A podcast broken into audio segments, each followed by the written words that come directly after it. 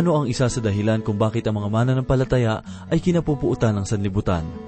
Bakit kahit ano pang gawin nating kabutihan ay pagkamuhi pa rin ang kanilang isinusukli sa atin? Matatagpuan natin ang kasagutan sa ikatatlong kabanata ng unang Juan. At ito po ang pensaheng ating pagbubulay-bulayan sa oras na ito dito lamang po sa ating programang, Ang Paglalakbay.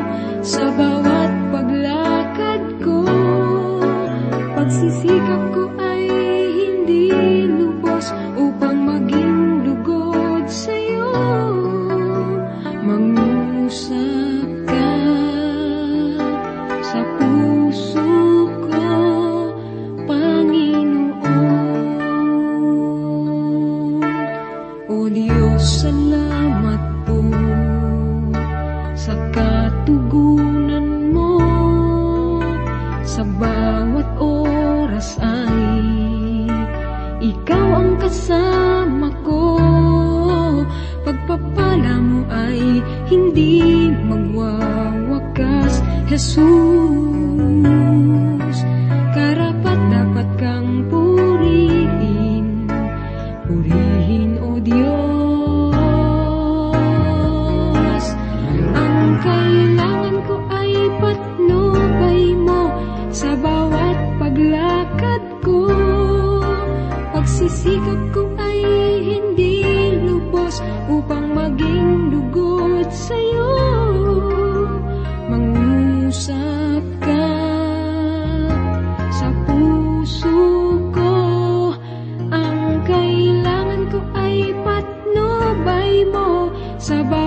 paglakad ko. Pagsisikap ko ay hindi lubos Upang maging lugod sa'yo. Mangusap ka sa puso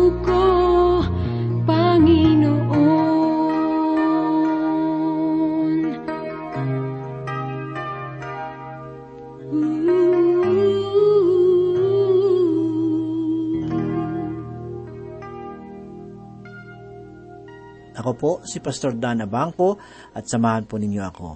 Mga kaibigan, mayroon tayong mga tinatawag na itim na tupa sa bawat pamilya.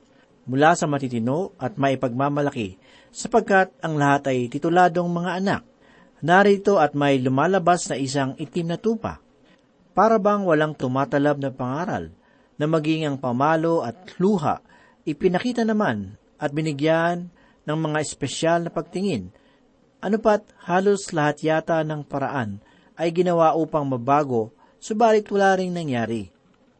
Kahihiyan ng pamilya at nakalulungkot sapagkat nakikita na halos isukan ng mga kapitbahay. Malalim na sugat sa mga magulang na malaman na pinagbabawalan ng ibang mga magulang na huwag na huwag makikisama sa kanyang anak. Subalit may ilan na akong nakita na mga manggagawa ng Panginoon at tunay na kinakikitaan ng kahinaan at tunay na namumuhay para kay Jesus at wala kang masasambit kundi purihin ka, Panginoon. Kapag ito ay nagbigay ng patotoo, na sinasabing dati ay namumuno ng isang marahas na grupo na labas pumasok na sa bilangguan. May nakasama rin sa pagnanakaw, may manginginom ng alak at lumalaban sa magulang. Ano ba't ang mga iyon ay inihahayag na walang pag-asa? Sabi pa nga nila, ay buhay pa raw ay sinisigaan na sa impyerno. Ngunit anong laking pag-ibig at himala. Ang mga ito pala ay mayroong pag-asa.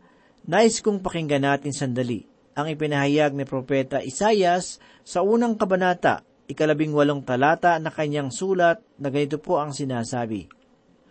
Bagaman ang inyong mga kasalanan ay tulad ng matingkad na pula, ang mga ito'y magiging mapuputi na parang nyebe. Bagaman ito'y mapulang mapula, ang mga ito'y magiging parang balahibo ng tupa.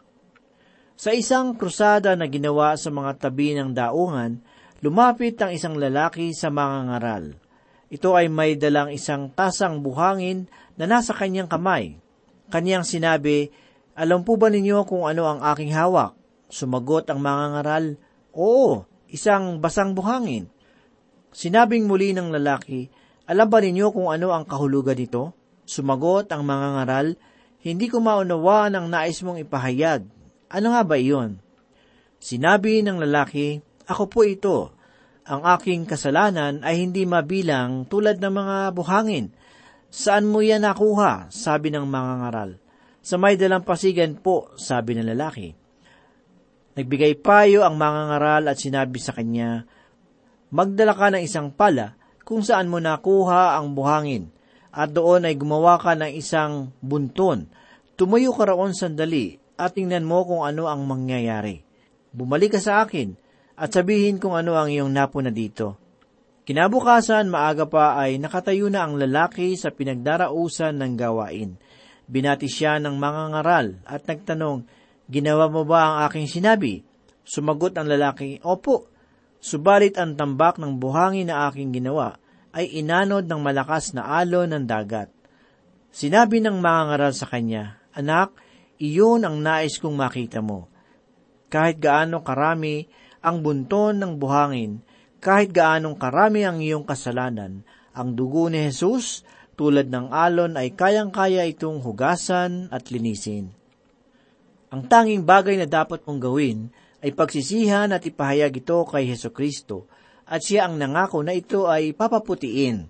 Ang makasalanang magnanakaw na kasama ni Jesus sa krus ay sinabihan niyang ngayon din ay makakasama kita sa paraiso. Sapat at makapangyarihan ang dugo ni Heso Kristo. Maging ang babae na dahil sa kasalanan ng pangangalo niya ay bapatuhin ng mga tao. Nang ilapit kay Jesus, sumulat si Jesus at banasa ito ng mga naroroon hanggang isa-isang nag-alisan ang mga tao na nais bumato sa kanya. Nang sila na lamang ang naroroon, nagtanong si Jesus, Nasaan ang mga umuusig sa iyo? Wala na po sila. Kahit ako ay hindi hahatol sa iyo. Lumakad ka at huwag ka nang magkasala muli. Ang sarap ng pakiramdam ng isang makasalanang pinatawad. Subalit, ang Panginoong Hesus lamang, ang kanyang banal na dugo, ang makapaghuhugas ng ating mga kasalanan. Magsimula po tayo at basahin ang ipinahayag ni Apostol Juan sa ikatlong kabanata talatang ikalima na kanyang unang sulat. Ganito po ang sinasabi, Nalalaman ninyo na siya ay nahayag upang mag-alis ng mga kasalanan at sa kanya ay walang kasalanan. Tanging ang ating Panginoong Heso Kristo ang makapag-aalis ng ating mga kasalanan. Siya ay pumarito sa sanlibutan, taglay ang ganoong layunin. Dalawang bagay ang mahalagang maunawaan natin. Sa unang kabanata ng sulat ni Apostol Juan, talatang ikadalawampu at siyam, ay kanya pong sinabi, Kinabukasan, nakita ni Juan si Jesus na lumapit sa kanya, at kanyang sinabi, Narito ang kordero ng Diyos na nag-aalis ng kasalanan ng sanlibutan. Mga kaibigan, sa talata na ating nabasa, ay ipinakita kung paanong pinasan niya ang mga kasalanan ng sanlibutan. Pakinggan pa po natin ang ipinahayag ni Apostol Juan sa ikatlong kabanata talatang ikalabing anin. Sapagkat gay na lamang ang pag-ibig ng Diyos sa sanlibutan na ibinigay niya ang kanyang tanging anak upang ang sinumang sa kanya ay sumampalataya ay huwag mapahamak, kundi magkaroon ng buhay na walang hanggan. Mga giliw na tagapakinig, si Yeso Kristo ay namatay para sa kasalanan ng sanlibutan dito naman sa ikalawang kabanata, talatang ikalawa ng kanyang unang sulat, si Apostol Juan ay ipinakita niya na ang paggawa ng kasalanan ay inaalis ni Heso Kristo. Pakinggan po natin ang kanyang pahayag. Siya ang kabayaran para sa ating mga kasalanan, at di lamang para sa atin, kundi para din sa kasalanan ng buong sanlibutan. Ano ba ang pagkakaiba? Siya ay namatay para tubusin ang ating mga kasalanan at namatay rin siya upang mapalaya tayo sa kapangyarihan ng kasalanan? Makikita rin natin sa bahagi ng pahayag ni Juan sa kanyang unang sulat ang mga katagana at sa kanya ay walang kasalanan. Mga kaibigan, namatay si Yeso Kristo para sa ating katubusan. Siya ang ating naging handog pang kasalanan. Wala siyang taglay na kasalanan, ni walang batik ng kasalanan, na tulad ng isang kordero na handog pang kasalanan. Kaya't kaya kaya't kaya niyang alisin ang ating mga kasalanan. Ibinigay niya sa atin ang ating bagong katauhan upang makapamuhay tayo para sa Kanya ngayon. Dumako naman po tayo sa ika-anim na talata. Sinasabi ni Apostol Juan ang ganito, Ang sinumang nananatili sa Kanya ay hindi nagkakasala. Sinumang nagkakasala ay hindi nakakita sa Kanya, ni hindi nakakakilala sa Kanya. Mga kaibigan, ang bago ninyong kalikasan ay hindi magkakasala.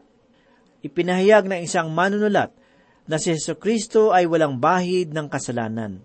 Sa pamamagitan ng biyaya ay naging tulad siya ng isang kasalanan upang tayo ay pagkasundo sa Diyos. Ang kanyang buhay ay naging bahagi ng ating mga buhay. Kung ikaw ay isang tunay na anak ng Diyos, ang bagong kalikasan na nasa iyo ay hindi maaaring makipagsama sa iyong lumang katauhan. Ang isang mananampalataya na sumusunod kay Heso Kristo ay hindi na kailangang manatili sa paggawa ng kasalanan. Ang isang makasalanan ay maaaring mamuhay sa kasalanan sa lahat ng oras. Subalit, ang anak ng Diyos ay mayroong isang bagong katauhan at hindi maaaring mamuhay sa kasalanan.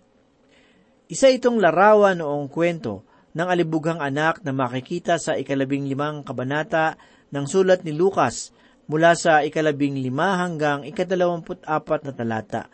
Ganito po ang sinasabi, Kaya't pumaroon siya at sumama sa isa sa mga mamamayan sa lupaing iyon na nagpunta sa kanya sa kanyang mga bukid upang magpakain ng mga baboy. At siya ay nasasabik na makakain ng mga pinagbalatan na kinakain ng mga baboy at walang sinumang nagbibigay sa kanya ng anuman. Subalit, nang siya ay matauhan ay sinabi niya, Ilan sa mga upahang lingkod ng aking ama ay may sapat at lumalabis na pagkain, ngunit ako rito'y namamatay sa gutom. Titindig ako at pupunta sa aking ama, at aking sasabihin sa kanya, Ama, nagkasala ako laban sa langit at sa iyo. Hindi na ako karapat dapat na tawaging anak mo. Ituring mo ako na isa sa iyong mga upahang lingkod. Siya ay tumindig at pumunta sa kanyang ama, Subalit habang nasa malayo pa siya, natanaw siya ng kanyang ama, at ito'y awang-awa sa kanya. Ang ama'y tumakbo, niyakap siya at hinagkan. At sinabi ng anak sa kanya, Ama, nagkasala ako laban sa langit at sa iyo, hindi na ako karapat. Dapat na tawaging anak mo.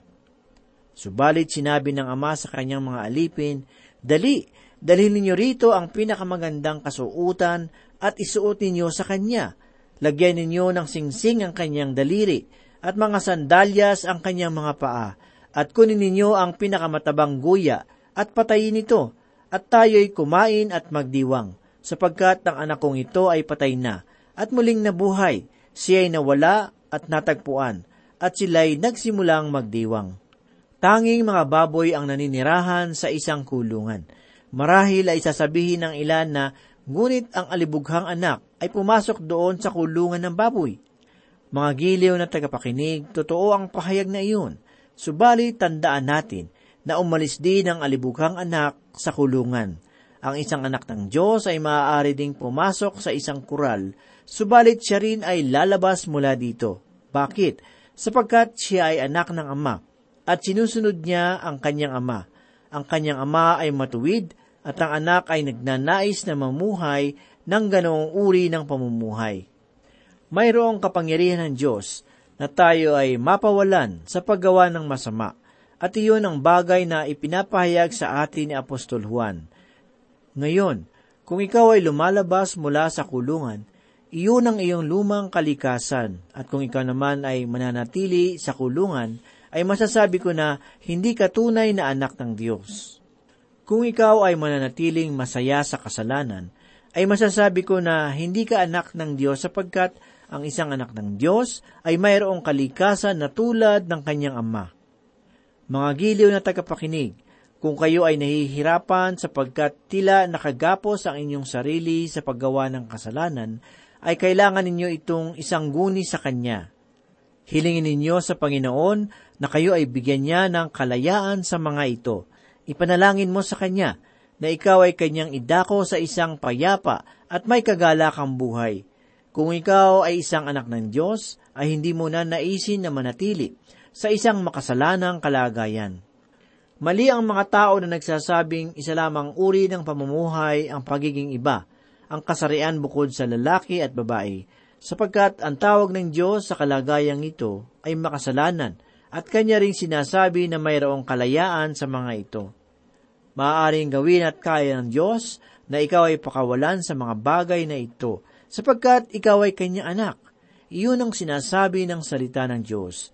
At kung naniniwala ka dito, ay maaari kanyang palayain sa mga ito. Dumako naman po tayo sa ikapitong talata. Ipinahayag ni Apostol Juan ng ganito, Mga munting anak, huwag kayong padaya kanino man. Ang gumagawa ng katwiran ay matuwid. Kaya niya na matuwid. Sa bahagi ng talata na ating nabasa ay ipinahayag ang mga katagana, mga munting anak. Ang tinutukoy ni Apostol Juan dito ay ang mga anak ng Diyos at hindi tungkol sa sanlibutan. Ipinahayag ni Apostol Juan na huwag tayong padaya sapagkat ang gumagawa ng katwiran ay matuwid na gaya niyang matuwid. Ito ang bagay na naglalarawan sa isang anak ng Diyos. Ang sumunod sa Kanya ay hindi lamang ibig sabihin na ito ay isang kalagayan. Tunay na mayroong kang kalagayan na maaaring hindi matinag, Subalit mayroong mga ibang bagay na dapat na isaalang-alang. Kung kayo ay masunurin at nais na magkaroon ng pakikisama sa Diyos, ay dapat na bitiwan na ninyo ang kasalanan. Sa ikawalong talata ay ito naman po ang pahayag ni Apostol Juan. Ang patuloy na gumagawa ng kasalanan ay sa Diablo, sapagkat buhat pa ng pasimula ay nagkakasala na ang Diablo. Dahil dito, nahayag ang anak ng Diyos upang wasakin ang mga gawa ng Diablo. Ipinahayag ni Apostol Juan sa bahagi ng talata ang mga katagana, ang patuloy na gumagawa ng kasalanan ay sa Diablo. Dapat nating maunawaan na ang Diablo ang isang pinagmumulan ng lahat ng kasalanan. Siya ang may kagagawan kung bakit nakapasok ang kasalanan sa sinlibutan. Siya ang gumawa ng paraan upang ang ating mga unang mga magulang ay magkasala. Ang dahilan kung bakit tayo mayroong makasalaan ng kalikasan ay dahil din sa Diablo. Mababasa natin sa ikawalong kabanata ng sulat ni Apostol Juan, talatang apat na po at apat. Ganito po ang sinasabi, Kayo'y mula sa inyong amang Diablo, at ang nais ninyong gawin ay ang kagustuhan ng inyong ama. Siya isang mamamatay tao, buhat pa sa simula, at hindi naninindigan sa katotohanan, sapagkat walang katotohanan sa kanya, Kapag siya ay nagsalita ng kasinungalingan, siya ay nagsalita ayon sa kanyang sariling likas, sapagkat siya ay isang sinungaling at ama ng kasinungalingan. Ang mahalagang bagay na makikita natin dito, ang mahalagang bagay na makikita natin dito ay magiging tulad tayo ng ating ama. Kung ang inyong ama ay ang Diablo, ay kikilos kayong tulad niya.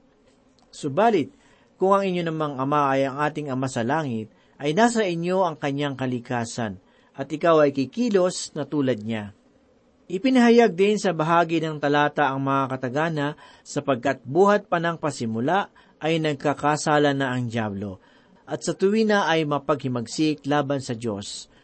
Makikita rin natin sa bahagi ng talata na ating nabasa ang mga pahayag na dahil dito nahayag ang anak ng Diyos upang wasakin ang mga gawa ng Diablo mga kaibigan, tanging si Yesu Kristo ang maaaring makapagpalaya sa inyo. Huwag kayong lumapit sa akin sapagkat walang sino mang tao ang maaaring makapagpalaya sa inyo. Subalit magagawa ito ni Yesu Kristo. Siya ang dakilang manggagamot at hinihimok ko na kayo ay lumapit sa Kanya tungkol sa inyong mga problema. Ang ating Panginoong Heso Kristo ay namatay para sa kasalanan ng sanlibutan. Ipinahayag ni Juan Bautista na narito ang kordero ng Diyos na nag-aalis ng kasalanan ng sanlibutan. Mga kaibigan, inalis ni Heso Kristo ang kasalanan ng sanlibutan. Dahil kayo ay nagtiwala sa Panginoong Heso Kristo, ang inyong mga kasalanan ay nasa inyo ng likuran at kayo ay naligtas sa pamamagitan niya. Ang inyong kasalanan ay hindi na muling lilitaw kung pag-uusapan ng inyong kaligtasan, sapagkat kayo ay nagtiwala sa Kanya. Subalit ipinahayag ni Apostol Juan na inalis lamang ni Jose Kristo ang kasalanan, kundi kanya ring ipinahiwatig na kanyang aalisin ang ating mga kasalanan. Siya ay walang kasalanan at wala siyang kalikasan ng kasalanan. Alamin naman po natin ang ipinahayag ni Apostol Pablo sa ikapitong kabanata ng Hebreyo talatang dalawampu at anim na ganito po ang sinasabi, sapagkat nararapat na tayo'y magkaroon ng gayong pinakapunong pari, banal, walang sala, walang dungis, hiwalay sa mga makasalanan, at ginawang lalong mataas kaysa mga langit. Ngunit siya ay isang tao, at namatay siya bilang handog pangkasalanan. Binabayaran niya ang kabayaran para sa ating kasalanan. Subalit sinabi rin ni Apostol Juan sa ikalimang talata na siya'y nahayag upang mag-alis ng mga kasalanan. Ang salitang mga ay nangangahulugan na lubos na niyang aalisin ang kasalanan ng mga mananampalataya. Ibig lamang sabihin na namatay siya upang mabigyan tayo ng pagkakataon na makapamuhay bilang isang mananampalataya.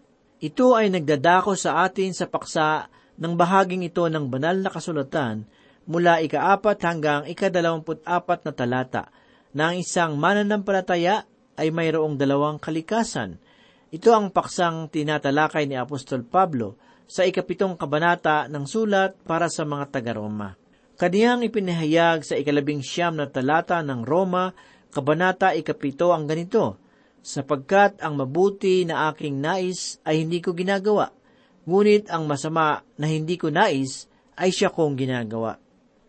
Ang bago nating kalikasan ay nais na gumawa ng mabuti. Subalit ang lumang katauhan ay hinahatak ito pababa. Ang lumang kalikasan ay hindi kailanman maglilingkod sa Diyos sapagkat ito ay laging naghihimagsik laban sa Kanya. Pakinggan naman po natin ang pahayag ni Apostol Pablo sa ikawalong kabanata ng Roma talatang ikapito at ikawalo. Ganito po ang sinasabi, sapagkat ang kaisipan ng laman ay pagkapuot, laban sa Diyos, sapagkat hindi ito napapasakop sa kautusan ng Diyos, ni hindi nga maaari at ang mga nasa laman ay hindi makapagbibigay lugod sa Diyos. Hindi ninyo maaaring bigyang kaluguran ng Diyos hanggat hindi kayo naipapanganak na muli. Magpatuloy po tayo sa pahayag ni Apostol Pablo sa ikasyam na talata, ikawalong kabanata ng Roma.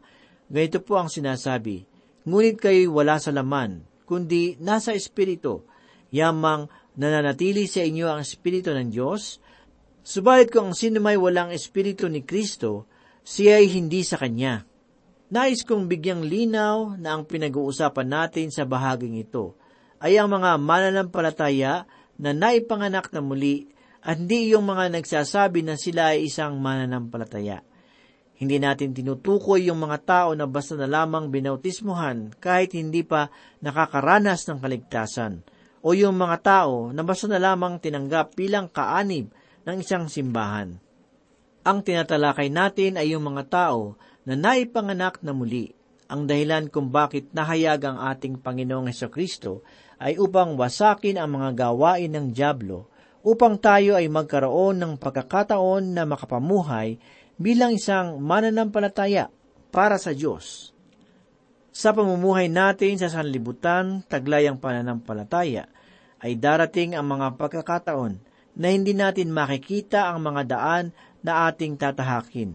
Darating ang mga araw na tayo ay kinakailangang lumakad sa pananampalataya at hindi sa kung ano ang nakikita. Subalit ang ibang tao ay hindi nais na ito ay gawin. Kung hindi nila ito maipaliwanag ay iiwasan nila ito. Ang mga ganitong uri ng tao ay hindi lumalago. Ang mga taong higit na ginagamit ng Diyos ay yung mga tao na lumalakad ng may pagkamasunurin sa kung saang daan sila idadako ng Panginoon. Kahit na ito ay hindi nila naunawaan o hindi alam ang susunod na mangyayari pagkatapos nito. Ito ang mga uri ng tao na tulad noong mga nakasaksi sa paglakad ni Yeso Kristo sa ibabaw ng tubig. Nakita nila ang pagpapakain sa halos limang libong tao. Sila yaong mga tao na nabubuhay sa pananampalataya at nakikita nila ang paggawa ng Panginoon nito ng paulit-ulit. Ako ay may katanungan. Kayo ba ay nagsimula ng humakbang sa lubusang pagsuko ng inyong buhay sa Diyos? Kayo lamang po ang makasasagot niyan at tawa ang pagpapala ng Diyos ay sumaating lahat.